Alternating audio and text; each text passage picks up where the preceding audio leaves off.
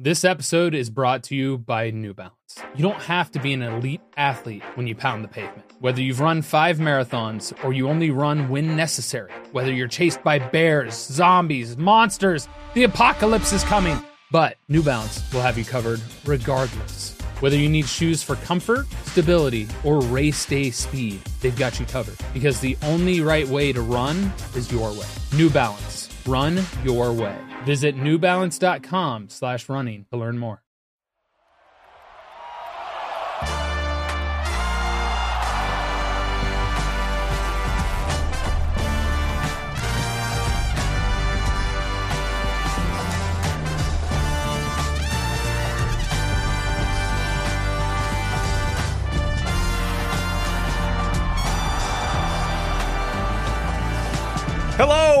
Welcome to Go, my favorite sports team. I am Markiplier, bringing you the very best in sporting news that you'd ever want to know or ever could possibly know.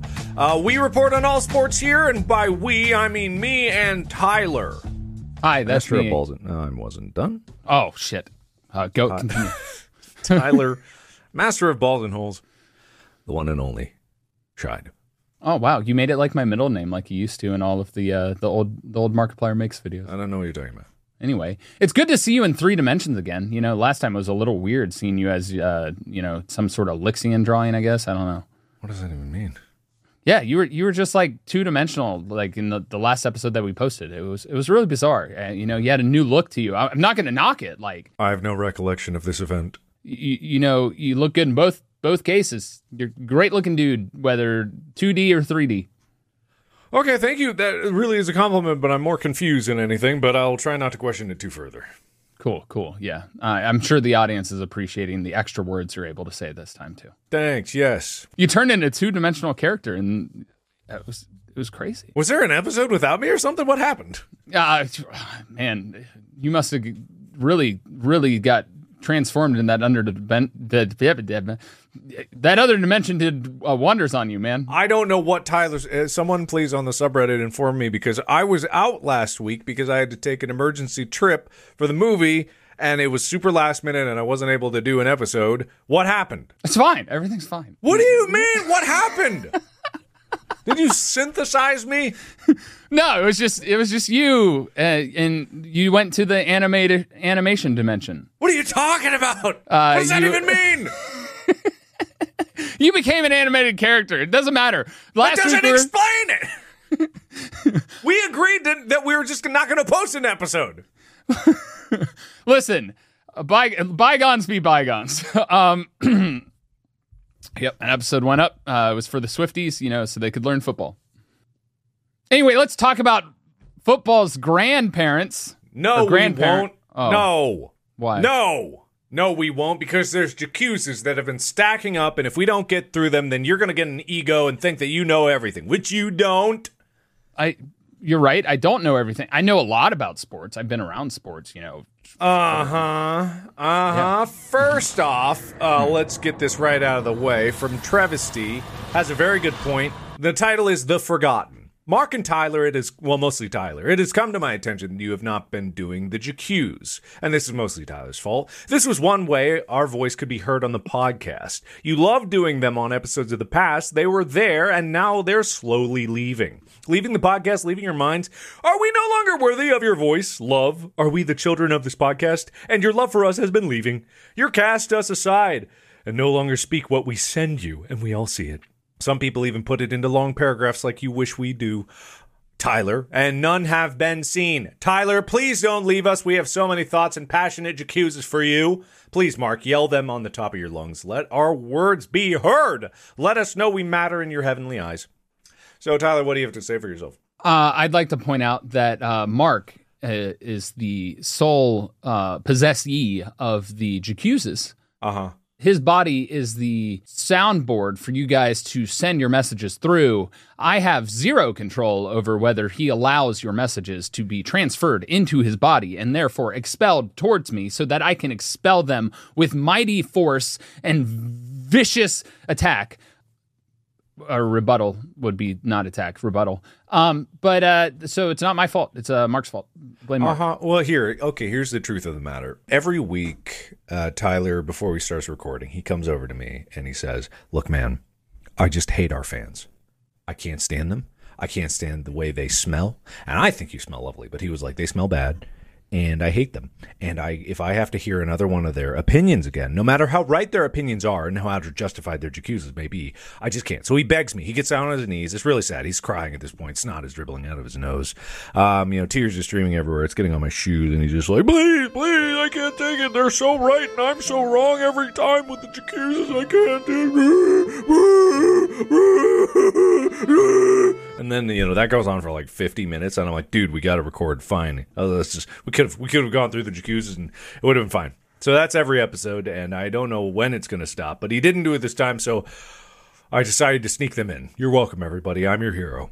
Uh, I mean, the reality is uh, the the true truth of the matter is um, it's the reverse of that. I get down on my knees and I beg Mark to go and read the jacuzzis because I think you guys are lovely people and I love hearing from you and interacting with you. Those of you who have met me in person absolutely know this to be true.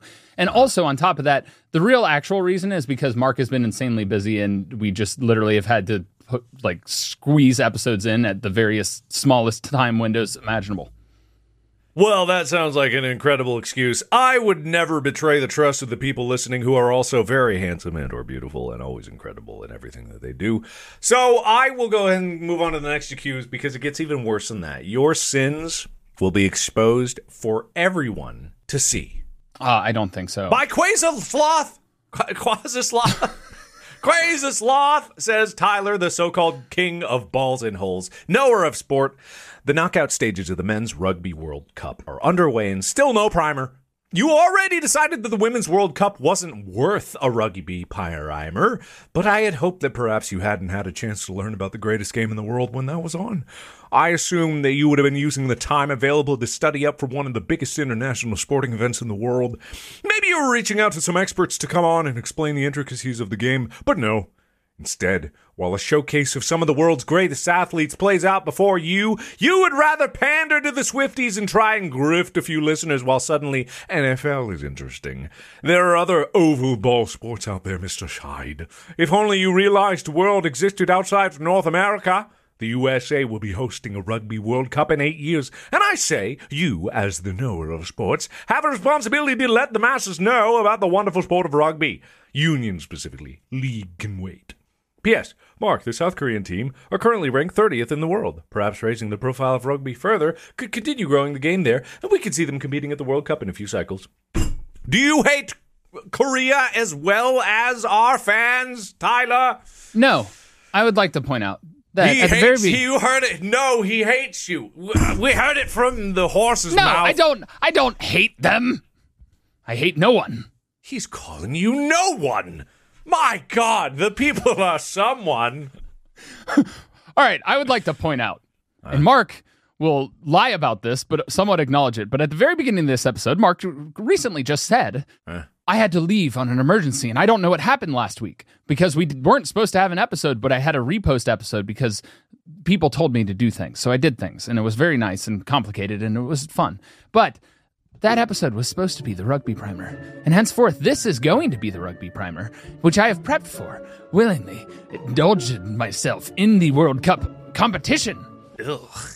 Don't indulge yourself in things. That's gross. I've been enjoying myself watching the Rugby World Cup. Oh, God, no. He's been enjoying himself. I have been spectating the sport in all of its glory in France, where the World Cup is t- the, the the the World Cup is taking place. His home country, we know, we know. But alas, Mark had an emergency trip, and we could not do the episode that was planned for last week. So it is henceforth this week that the rugby primer shall occur.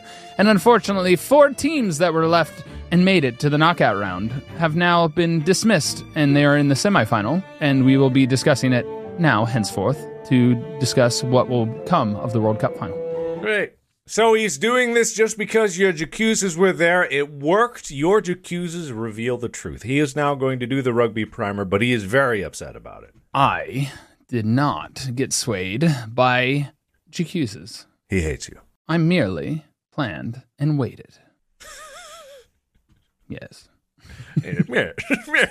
yes. I don't know why we both slipped into that, but I don't know. It just came out. yes, yes, of course.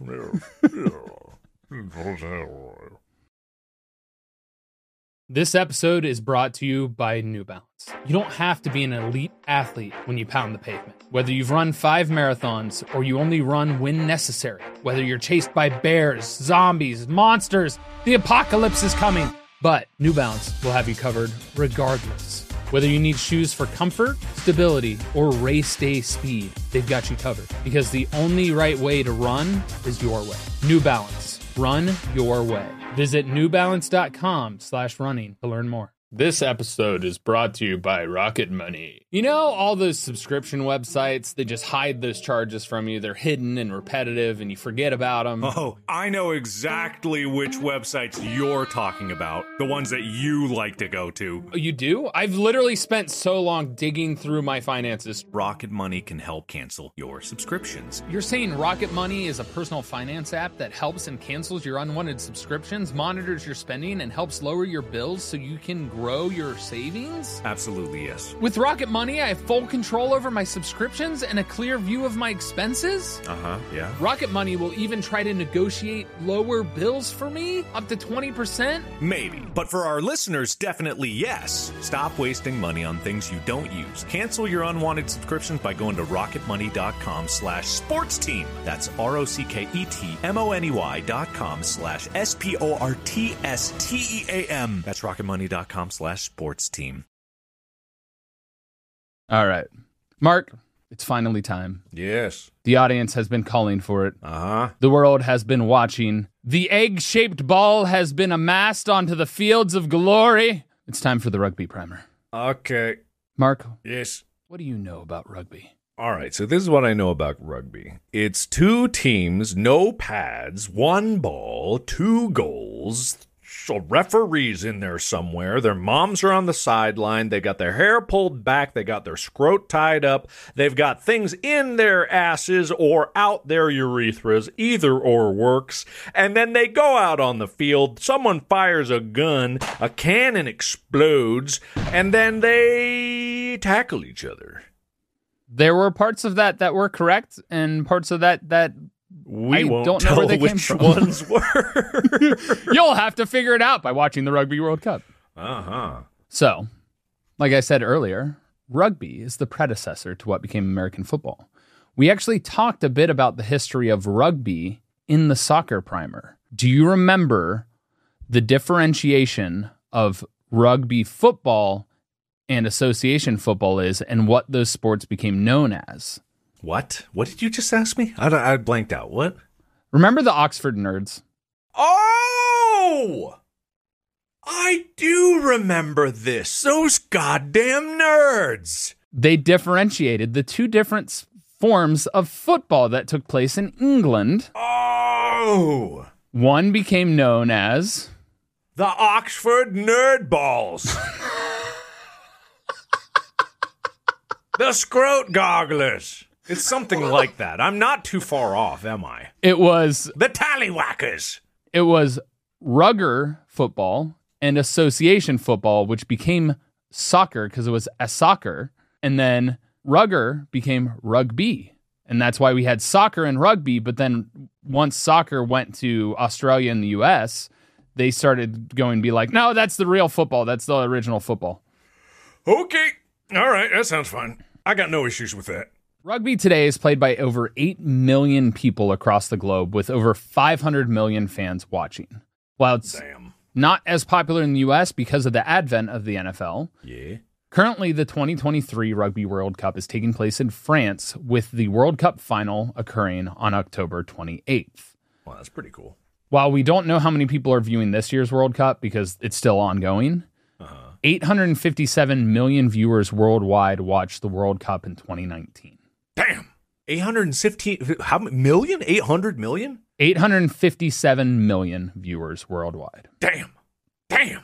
The knockout bracket that just took place had Wales facing off against Argentina, Ireland against New Zealand, England against Fiji, and France against South Africa. Unfortunately for some of these teams, they have been officially knocked out as Argentina defeated Wales, New Zealand knocked off Ireland. South Africa knocked out the hosting country of France. And England defeated Fiji. Damn. France lost by one point, Damn. 29 to 28. Damn. It's wild. 29 to 28. Okay. All right. Interesting. That tells me something about the scoring system. Yeah, maybe you'll figure it out as we continue. All right. But at Mark, What? it's time for Act One The History of Rugby. Here we go. Here come the Romans. I'm ready.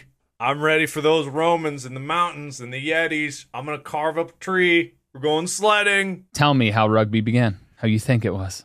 Oh, man. All right. So there's an ancient Roman brack. You okay? My mic just came off the stand. Oh, that's a problem. Anyway, uh, you fix that. I'll tell everyone about the history of rugby. All right, everyone. You know what the deal is with rugby. You've got a ball and you've got holes. Tyler's family, long, long ago, back when they were the ancient Scheids, actually known back then as Shiads, as they were uh, in the ancient Roman dialect, you know, per- early parts of France, part of the Roman Empire. And when they decided that they were going to forge the ultimate ball, and uh, they were already in possession of the ultimate hole, that was passed down from shide to shide. And then they just decided that there were the and then there was a great fight and some other town was like how dare you you cannot possess the ultimate hole and the ultimate ball. It's too much power. And they got their biggest burliest men but all of the shide or the shiads were big burly men. Um, you know when you bask in the glow of the ultimate hole you just you can't help but grow big and strong All right, I'm gonna I'm gonna interrupt you now that my and then they mic's fought over the ball No. that's that's rugby There were several versions of football that evolved over the centuries, uh-huh. many of which have differentiated themselves, like such as becoming soccer. However, rugby it is- itself originated in the mid 1800s Britain during the Victorian era. Mm-hmm. But there are games similar that date back to the ancient Romans. That's right. They strike again. You were on par with your initial guess. I was right. Okay, all right, cool. What else was I right about? You'll never know. You'll never know. So, the rules for the game were created at the rugby school in England in 1845, though there's no solid proof it said the sport was invented at the rugby school in 1823 when William Webb Ellis picked up the ball and started running with it instead of kicking it. Hmm.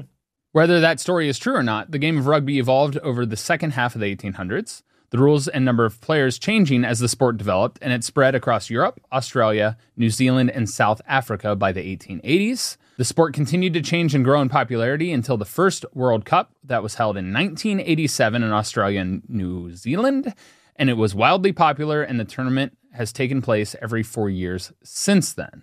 Hmm. And by the mid 1990s, it became the fourth largest televised sporting event with an estimated 2.7 billion viewers across 124 countries. 2.7 billion?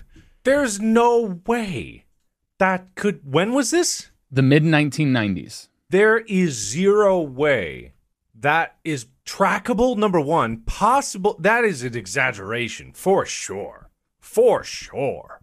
In the mid 1990s, we had amassed a significant population. 2.7 billion would make sense. The NFL hadn't fully become super, super popular in the United States. 2.7 billion. Are you kidding? That's a th- at the time that would be like half of the popula eh, One out of like one out of every three humans.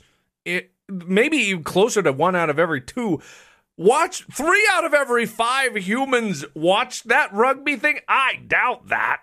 2.7 billion. There is no way. This is the data I found. I don't even think 2.7 billion people had access to television. This is like those social subscribe or like follower Oh, yeah. numbers. It's where they're like they tabulate all of your social media accounts up. He's got over like 120 million followers. In reality, it's like you do know those are the same people. Just cross anyway. Yeah. It's probably what it is. Anyway, Mark, Yes. we're already in Act Two. Oh, good. It's time to play. I'm ready. What do you think is needed? I just chutzpah, Chutzpah? chutzpah. Well, you need clothes. It's a requirement. It's in the Nuh-uh. rules. No They're, way. they're required. You know, mm-hmm. you need clothes and you need a ball. That's it. And a field. All right. While equipment like a mouth guard and soft helmet are encouraged for safety purposes, Okay. they aren't required. It's up to the player to decide whether or not they want to wear them. Huh. Yeah. So the rugby ball. So this ball is like an egg. It's less pointed. It's more of an oval, hence like an egg. There's four panels of leather, natural rubber, or synthetic materials around an inflatable latex bladder. Bladder. Rugby balls are 11.8 inches long All right. and just over 30 inches end to end circumference with a width of 24.4 inches. You're not going to give me like some whole ritual where I got to light 13 candles that have to be exactly 13.3 centimeters spaced apart, and then I got to whittle something out of the bone of a whale that I fished out with my own bare hands. No, no. That's what these other sports have always needed. No, no. This this but the surface of the ball does need to have a bumpy texture to allow players to better grip it. All right. The rugby clothing is somewhat important because the numbers matter in this sport because your number designates your position. It's fascinating. Okay. Make sure you bring your underwear because you don't want to be popping out anytime soon. Okay.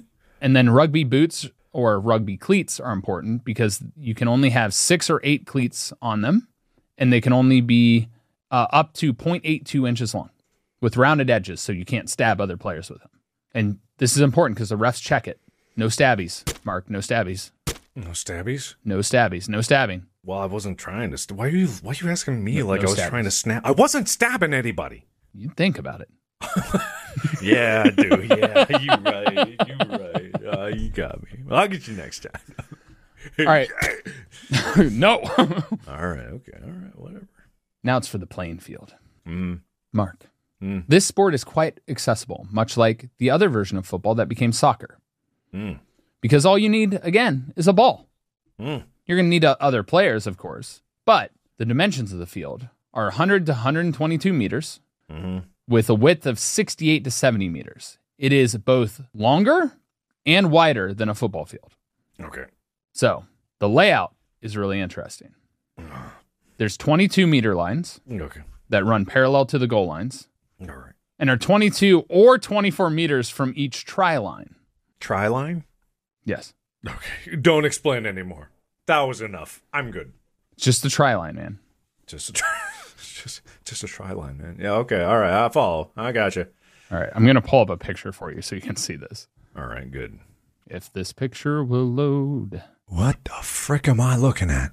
This is a rugby field. Okay. It looks like a circuit diagram. I'm not gonna lie. Yeah. This legitimately looks like a circuit diagram. Okay, so for those who are listening, what I see, I'm describe it exactly as I see it. Okay, we've got, uh, it looks like a cross section of a building. Okay, the bottom is like the quote unquote goal area. This looks like the basement of the building. It's empty, it's destitute, there's nothing you want down there, and if you go down there, you're never coming back.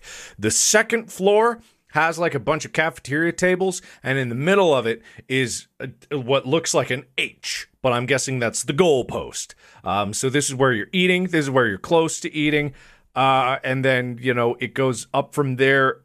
Watch out on the third and fourth floor. There's a lot of electrically charged ions floating in the air. Some positive on the left and right channel, negative in the center. Uh, both of those floors are no man's land. You do not want to go there. Um, on the fifth floor, well, if you're counting the basement being zero and then a one, two, three, four, on the fourth floor, gravity inverses. That cafeteria is now on the ceiling. Good luck knowing which way is up and which way is down. Uh, but if you manage to get to the ceiling, you get in the other end goal area and you have won. And also marking every single floor are flags for uh, de- decoration. So the try line and the goal line are the same, Ah, if that helps. it doesn't. So the goal line is where the goal posts are. Uh-huh. It's also the area where you would have to touch the ball to score points. Ah, So the 22 meter lines run parallel to the goal lines and are 22 or 24 meters from the goal line or the try line. okay. This is where lineouts and scrums will take place. Scrums.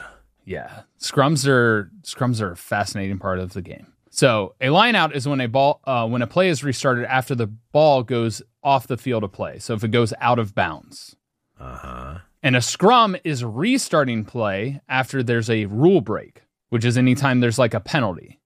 Uh huh. So if somebody breaks the rules or something happens and they restart play, the, you can elect for a, a scrum if it's in a certain position on the field, or you can elect for a penalty kick to be able to try and kick it through the uprights for three points. Okay. But that's only within when you're within range where you think you could kick it between the uprights that they would go for penalty kicks, Okay. Right, that's pretty cool. which would be the 22 meter line. So you have to be on the opposing sides of the field towards the like like you're moving towards scoring end. Okay. All right. That sounds cool. The halfway line, very obvious. It's the midpoint. It's also where the game is restarted after uh, a try is scored or when there's a conversion, which is when they basically a touchdown, when they touch the ball to the ground. A lot of these terms will you'll see are like the foundations of what became American football terms. Uh huh. Okay. The touch lines are the sidelines, which is the out of bounds, and a line out is awarded to the opponent if the team that last touched the ball and it goes out of bounds. Okay. Basically, if I ran out out of bounds with the ball, the other team would get the ball to throw into their team. Okay. Got it. The interesting part about this, Mark, Uh huh. search up line out in rugby. Get a video A video? because uh, in the throw-ins, there's something you're gonna love. The which video am I looking at? Just look in best line out plays. Okay. Rugby's greatest lineout moves. Am I sharing this? What am I doing? Yeah, go ahead and share it. Okay. All right. So they that's some trickery, but you'll watch. They'll sometimes they'll have two people lift one person in the air to catch the ball. Like Ah, that. I see. Ah, I see. And that was something you wanted to do in football. Oh, I see. Oh, oh, you're right. Vaulting, lifting. It's possible. That's the one play I wanted you to see, and I knew it was shown multiple times in this video. Ah, I get it now. I see what's going on. Ah. So they're not allowed to let go of them. They have Yeah, to stay yeah, in yeah. contact with them and lift them, but you are allowed to do this on line out, line out plays. Oh, this is so much better than football. I see what you were trying to get at. I wasn't sure what was going on. Sorry, I wasn't there yesterday for the reiteration of the NFL primer. I must have missed it. But now I get what you're saying. Yes, yes. So that's what the touch lines are. Ah, I see. Okay. Now you have the goal line or try lines at each end of the field, which is where the goalposts are. Uh huh. Now, this is where teams can score tries, which is a try is when a player touches the ball down in the imposing team's in goal area, Okay. which is basically you have to fall to the ground or touch the ball to the ground behind the goalpost across the goal line. All right. How many points do you think it's worth? Because you saw the scores of the games before. Six. It is worth five. Five. Okay. Now, the goalposts are the two posts. They're 5.6 meters or 6.1 yards apart, and a minimum of 11 meters or 12 yards high. Okay. But usually at the pro level, they're closer to 16 to 17 yards high. Okay. There's a crossbar that connects them, which is going to be three meters above the ground, forming that H shape. Mm. So there's not a singular goalpost. These are full H goalposts. And this is where you can kick the ball through for points. Okay. Interesting. Continuing on the field, you have the dead ball line, which is the back of the end goal area, where's the boundary of the playing area. And if the ball goes past it, it is out of bounds. And if the ball lands behind this line, a scrum is awarded to the opponent of the team that sent it out of bounds. Okay. And usually the team that ends up sending it out of bounds tends to be the team trying to score into the opposing area. Right. Because you can still drop the ball and kick it and dribble it while you're running to get ahead to try and sprint faster instead of carrying the ball. So if you are not able to gather possession and land in the score area, it can go across that line and then it's rewarded to the other team. Okay. In that diagram I showed you earlier that you said looked like a circuit board, It did. there are multiple dash lines uh, running the length and width of the field. The 15 meter dash lines are 15 meters from each sideline, each touch line, and are used for throw ins. The 10 meter lines are 10 meters from the halfway line and mark how far, far the ball must travel when a kickoff is made when the game starts or restarts. Uh. Interesting how it's 10 meters, Mark. You remember how I said onside kicks have to cross a certain distance in American football? They have to go 10 yards before you can get possession. It's the minimum kickoff distance. Oh. They took the 10 meters from rugby, converted it into yards. American ah. football. Which, in all honesty, yards are so. The imperial system is so dumb. Uh, Oh, Listen, it is. everybody who's watching this or listening to this from outside of America and like, Americans are so dumb for not using the metric system. We know! We know, but it's what they teach. We don't know why. That's just what they do. We know that metric's better and that it's used in scientific communities in America and in universities and stuff. It's still the metric system. It's just for some reason they refuse to stop teaching it in school and they won't change over for some reason. Bureaucracy. We know, yes. Ugh. All right. Anyway. Laying a match. Just kidding. There are 15 players on each rugby team. Okay. right. Just kidding. Yeah, we're right. No, we're going to play a match. But there's 15 players on each rugby team. Each position has various sub positions. Okay. Eight players are forwards and sevens are called backs. And the jerseys they wear designate what position they play. Okay. They will have a designated number that relates to their position. Okay. To start a match, mm-hmm. first of all, it's made up of two 40 minute halves with a 15 minute halftime break. Before the game begins, the referee and a captain from each team get ready and do the coin toss. Ah, I see. Interesting. Very original rugby. Very original. Okay. Gives you the choice of either doing the kickoff or deciding which end of the field you want to start on. Uh-huh. Okay. Your team's kicker, ball in hand, heads to the half line to get ready to kick the ball towards the opposing team, while your team lines up near the 10 meter line, getting ready to rush the opposing team. For the clash of these titans of players, these muscly, beefy, fast monsters of men and or women and or other Okay. they're spread out. As the whistle sounds, the kicker drops the ball from his hands and he kicks it high up into the air. It's a drop kick. Your team runs towards the opposing team, ready to tackle anyone who touches the ball. This sounds like you're describing American football. It's very similar, except it's not on a tee, it's drop kicked. After the kickoff, the game then gets into full swing. When you're on defense, you're trying to swarm the player with the ball to tackle them to the ground and prevent them from moving towards your goal line. Uh-huh. This is fascinating. This is where downs became a play. Uh-huh. Each team can only be tackled 20 times down to the ground before it's a turnover to the other team if they fail to score. This is what became downs and distances in American football is it, why it's called downs instead of attempts. Because it's based on the player being down to the g- ground while ha- having possession of the ball. Ah. So, Yep. All right. so getting into the positions because this is this is an important part and the numbers are important. Sure, sure. This is the first type of positions, the forwards. They're usually the powerhouses of the team with their main task of getting possession of the ball. They're the largest and strongest players of the team. Multiple positions that fall under forwards are the prop, which wear the number one and three. You have two of them. Okay. You have the hooker, who wears number two, Uh huh. the second row that wear four and five, and the flankers that wear six and seven. Okay. The props support the hooker and their main job of preventing the ball from moving backwards. Uh-huh. So they need to be big and strong to support the hooker during the scrum. Scrum. This is basically how a rugby scrum looks. Oh. You have three people in the front. You see the hooker is in the middle and the props are to the side.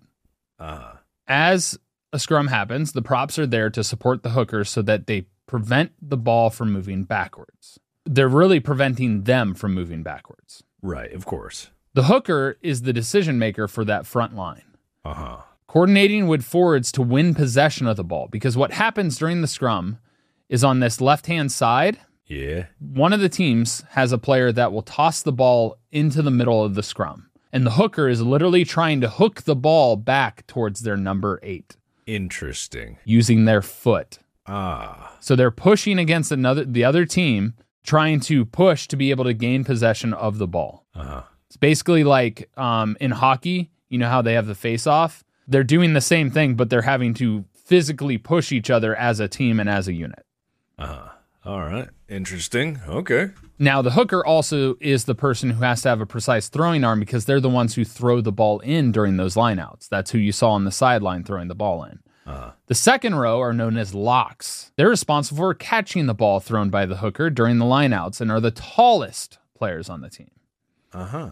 They need to be good at catching and tackling, and their height gives them an advantage when jumping to catch the ball. Then you have your flankers, which are number six and seven. They're the jack of all trades of the team, and they support the other forwards. They tend to be good at catching the ball, running, and tackling. They're the most versatile players. They tend to be the key players in stealing possessions of the ball, intercepting passes, which in rugby, there is no forward pass allowed. It's all laterals, it's all throwing it backwards. All right, cool. The number eight player supports the flankers and needs to have powerful legs because they're responsible for gaining yards when the ball is near their opponent's try line. They're usually the big, muscly guys that you see people dragging people in rugby that are hanging off of them. Mm, gotcha. This player can pick up the ball from the back of the scrum and run to gain yards. So in this scrum, there's 15 players on a team. You have eight. The first eight numbers are the scrum, they're all the forwards. Now, as number eight gets the ball, they have the opportunity to pass it back to the backs, which are usually the fast, quick guys. They're the primary scorers, they're the runners. Uh-huh. They wear the numbers 9 through 15. Your scrum half, number nine, is the main communicator between the backs. So he's coordinating the attack and making decisions, lightning fast decisions on what to pass, what plays to run, stuff like that. Then you have your number 10, who's the fly half. He's the one who's the most pivotal role on the team and is responsible for deciding whether to pass or kick the ball. They're also the best kicker. They're the ones that usually kick for conversions when there's a penalty. Mm-hmm. Then you have your wings, who are positioned at the edges of the field, and their job is to look for scoring opportunities as well as provide defense from the opposing team. They will also be the ones that keep you in bounds. They make sure that you don't go out of bounds to turn the ball over. Uh-huh. Gotcha. They're often the fastest players since their goal is to score tries. Usually because they're passing it towards the goal line to get around the defense. That's why the wings are usually the fastest. Centers are important for both offense and defense. They need to run score run fast when the fly half passes them the ball, as well as tackle opponents to prevent them from getting to the goal line. They play in the center of the field. And then the fullback is your main defensive guy who plays back and needs to work well under pressure. They need to be good at tackling as well as running and effectively guard the goal line. Okay, gotcha. They're the primary defensive guys. They're the fullback because they are play the fullest back towards your defending line. Interesting. So these names actually have meanings. Yes. Except the number uh. eight is literally just called number eight. Eight. Just eight. Just eight. That's eight over there. Don't ask him his name. A lot of times the number eight tends to be uh, the number eight and the wings tend to be amongst the most famous of the rugby players Right. Okay. because they're the ones that score the most tries, the most times they get into the end zone and touch touch it down. I'm using football terms in rugby, and people are going to yell at me, but it's the way I, you know to convey to the majority of listeners in America. Mhm. So, during the match, the game's in full swing. You and your teammates are locked into a battle with the opposing team using brute strength to try and stop the forwards from advancing even a single meter. Uh-huh. After each try is scored, penalty awarded, or out of bounds, there's a kickoff, which is basically the restart of the game. They kick it off. So, in the first half, your team scores a try. Your team's fly half kicks the ball through the goalpost, gaining another two points from tremendous cheers of the crowd. Oh, interesting. After a few more tries, your kicker sends a penalty kick through the goalposts. After awarding the fly, like the half fly, kicking it through the goalpost, getting the bonus two points, which equals seven, similar to American football, five plus seven instead of six right. plus one. Uh huh. And then the penalty kicks are worth three. Oh, it's funny. It's like exactly like field goals in football, American football. Interesting. They stole everything. Yep. so, ref calls halftime. You have your 15 minutes ref rest. Okay. the second half occurs, the teams switch sides. Each team now has to deal with the sun shining into their eyes, whether whether it's one side or the other. But usually that's the way it's oriented. So you'll either have sun in your eyes in the first half or sun in your eyes in the second half. Okay.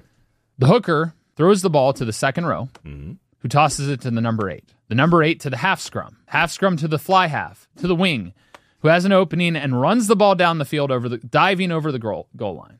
Uh-huh. All of those laterals, it's working inside out from the field because the hooker gets it in the scrum, who then passes it to the second row, who tosses it to number eight, who then passes it to your halfback or your scrum half to the fly half, which is further out to the wing, all of those are backs. They're the ones that are fast. Right. So as the clock w- winds down, your team scores another try. The game is tied 22 to 22. With an excellent catch by your number 11 wing, your team just manages to score a try before the clock hits zero, making you win 27 to 22. Yahoo! Basically, the entire game is based off of those particular things throwing the ball backwards, laterally to each other, scrumming, fighting for the ball, pushing against each other when an out of bounds play happens or a penalty occurs. And then the lineouts being able to do the throw in and then lateral pass to try and work forward. And the whole time, the only way to stop the opposing team is either to gain possession of the ball or down the opponent 20 times before they can get to the end zone. Now, when you down an opponent, once the person is down, they want to try and get the ball out to their team as fast as possible backwards laterally. Uh-huh. That's how the the play continues. There's no real steal like you can try and intercept that, but for the most part you're trying to hold the guy to the ground so that he can't keep get up and keep moving. Okay. And so they'll lateral it back and then they'll swing the ball around and try and keep running forward. Sometimes it's can be really fast play where somebody takes off for a long distance, but more often than not it's a it's a massive grind where it's like um I'm trying to think what's that term where you're like here and you pass it back and then that line moves forward. It's like pivoting. Oh, okay. Yeah. So it's like you you're working one edge then working the other edge and like walking forward as a unit. So I have a question that I've been trying to look up information of about this whole time. And maybe it's not the right question to ask about rugby, but I imagine it's in on a lot on a lot of people's minds. People who don't know about the sport or maybe do know a little bit about the sport. I'm so curious. What is the injury rate?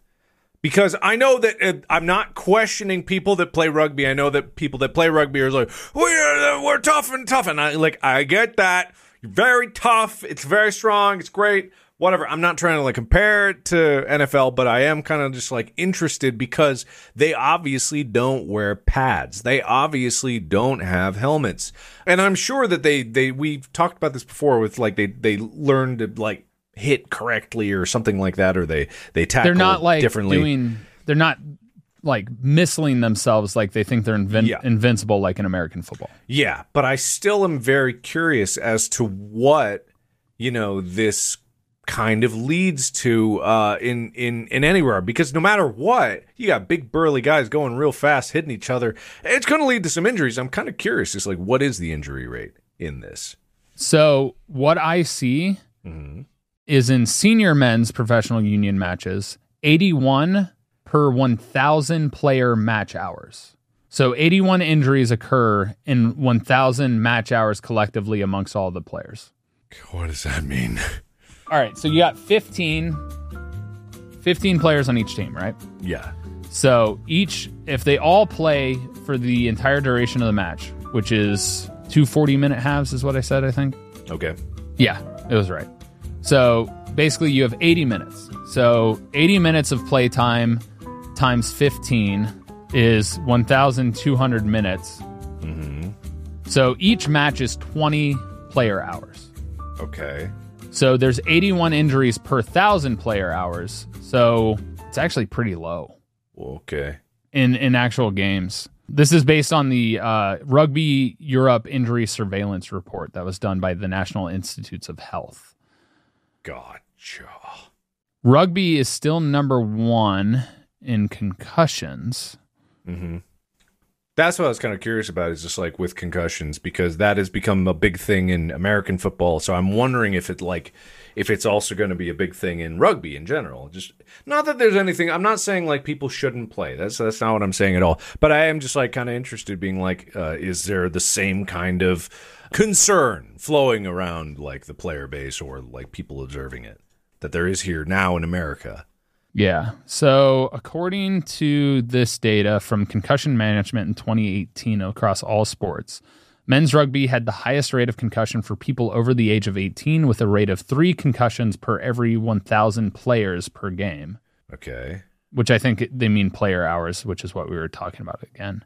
Whereas American football comes in second and 2.5 concussions per every 1,000 players per game. Now, uh-huh.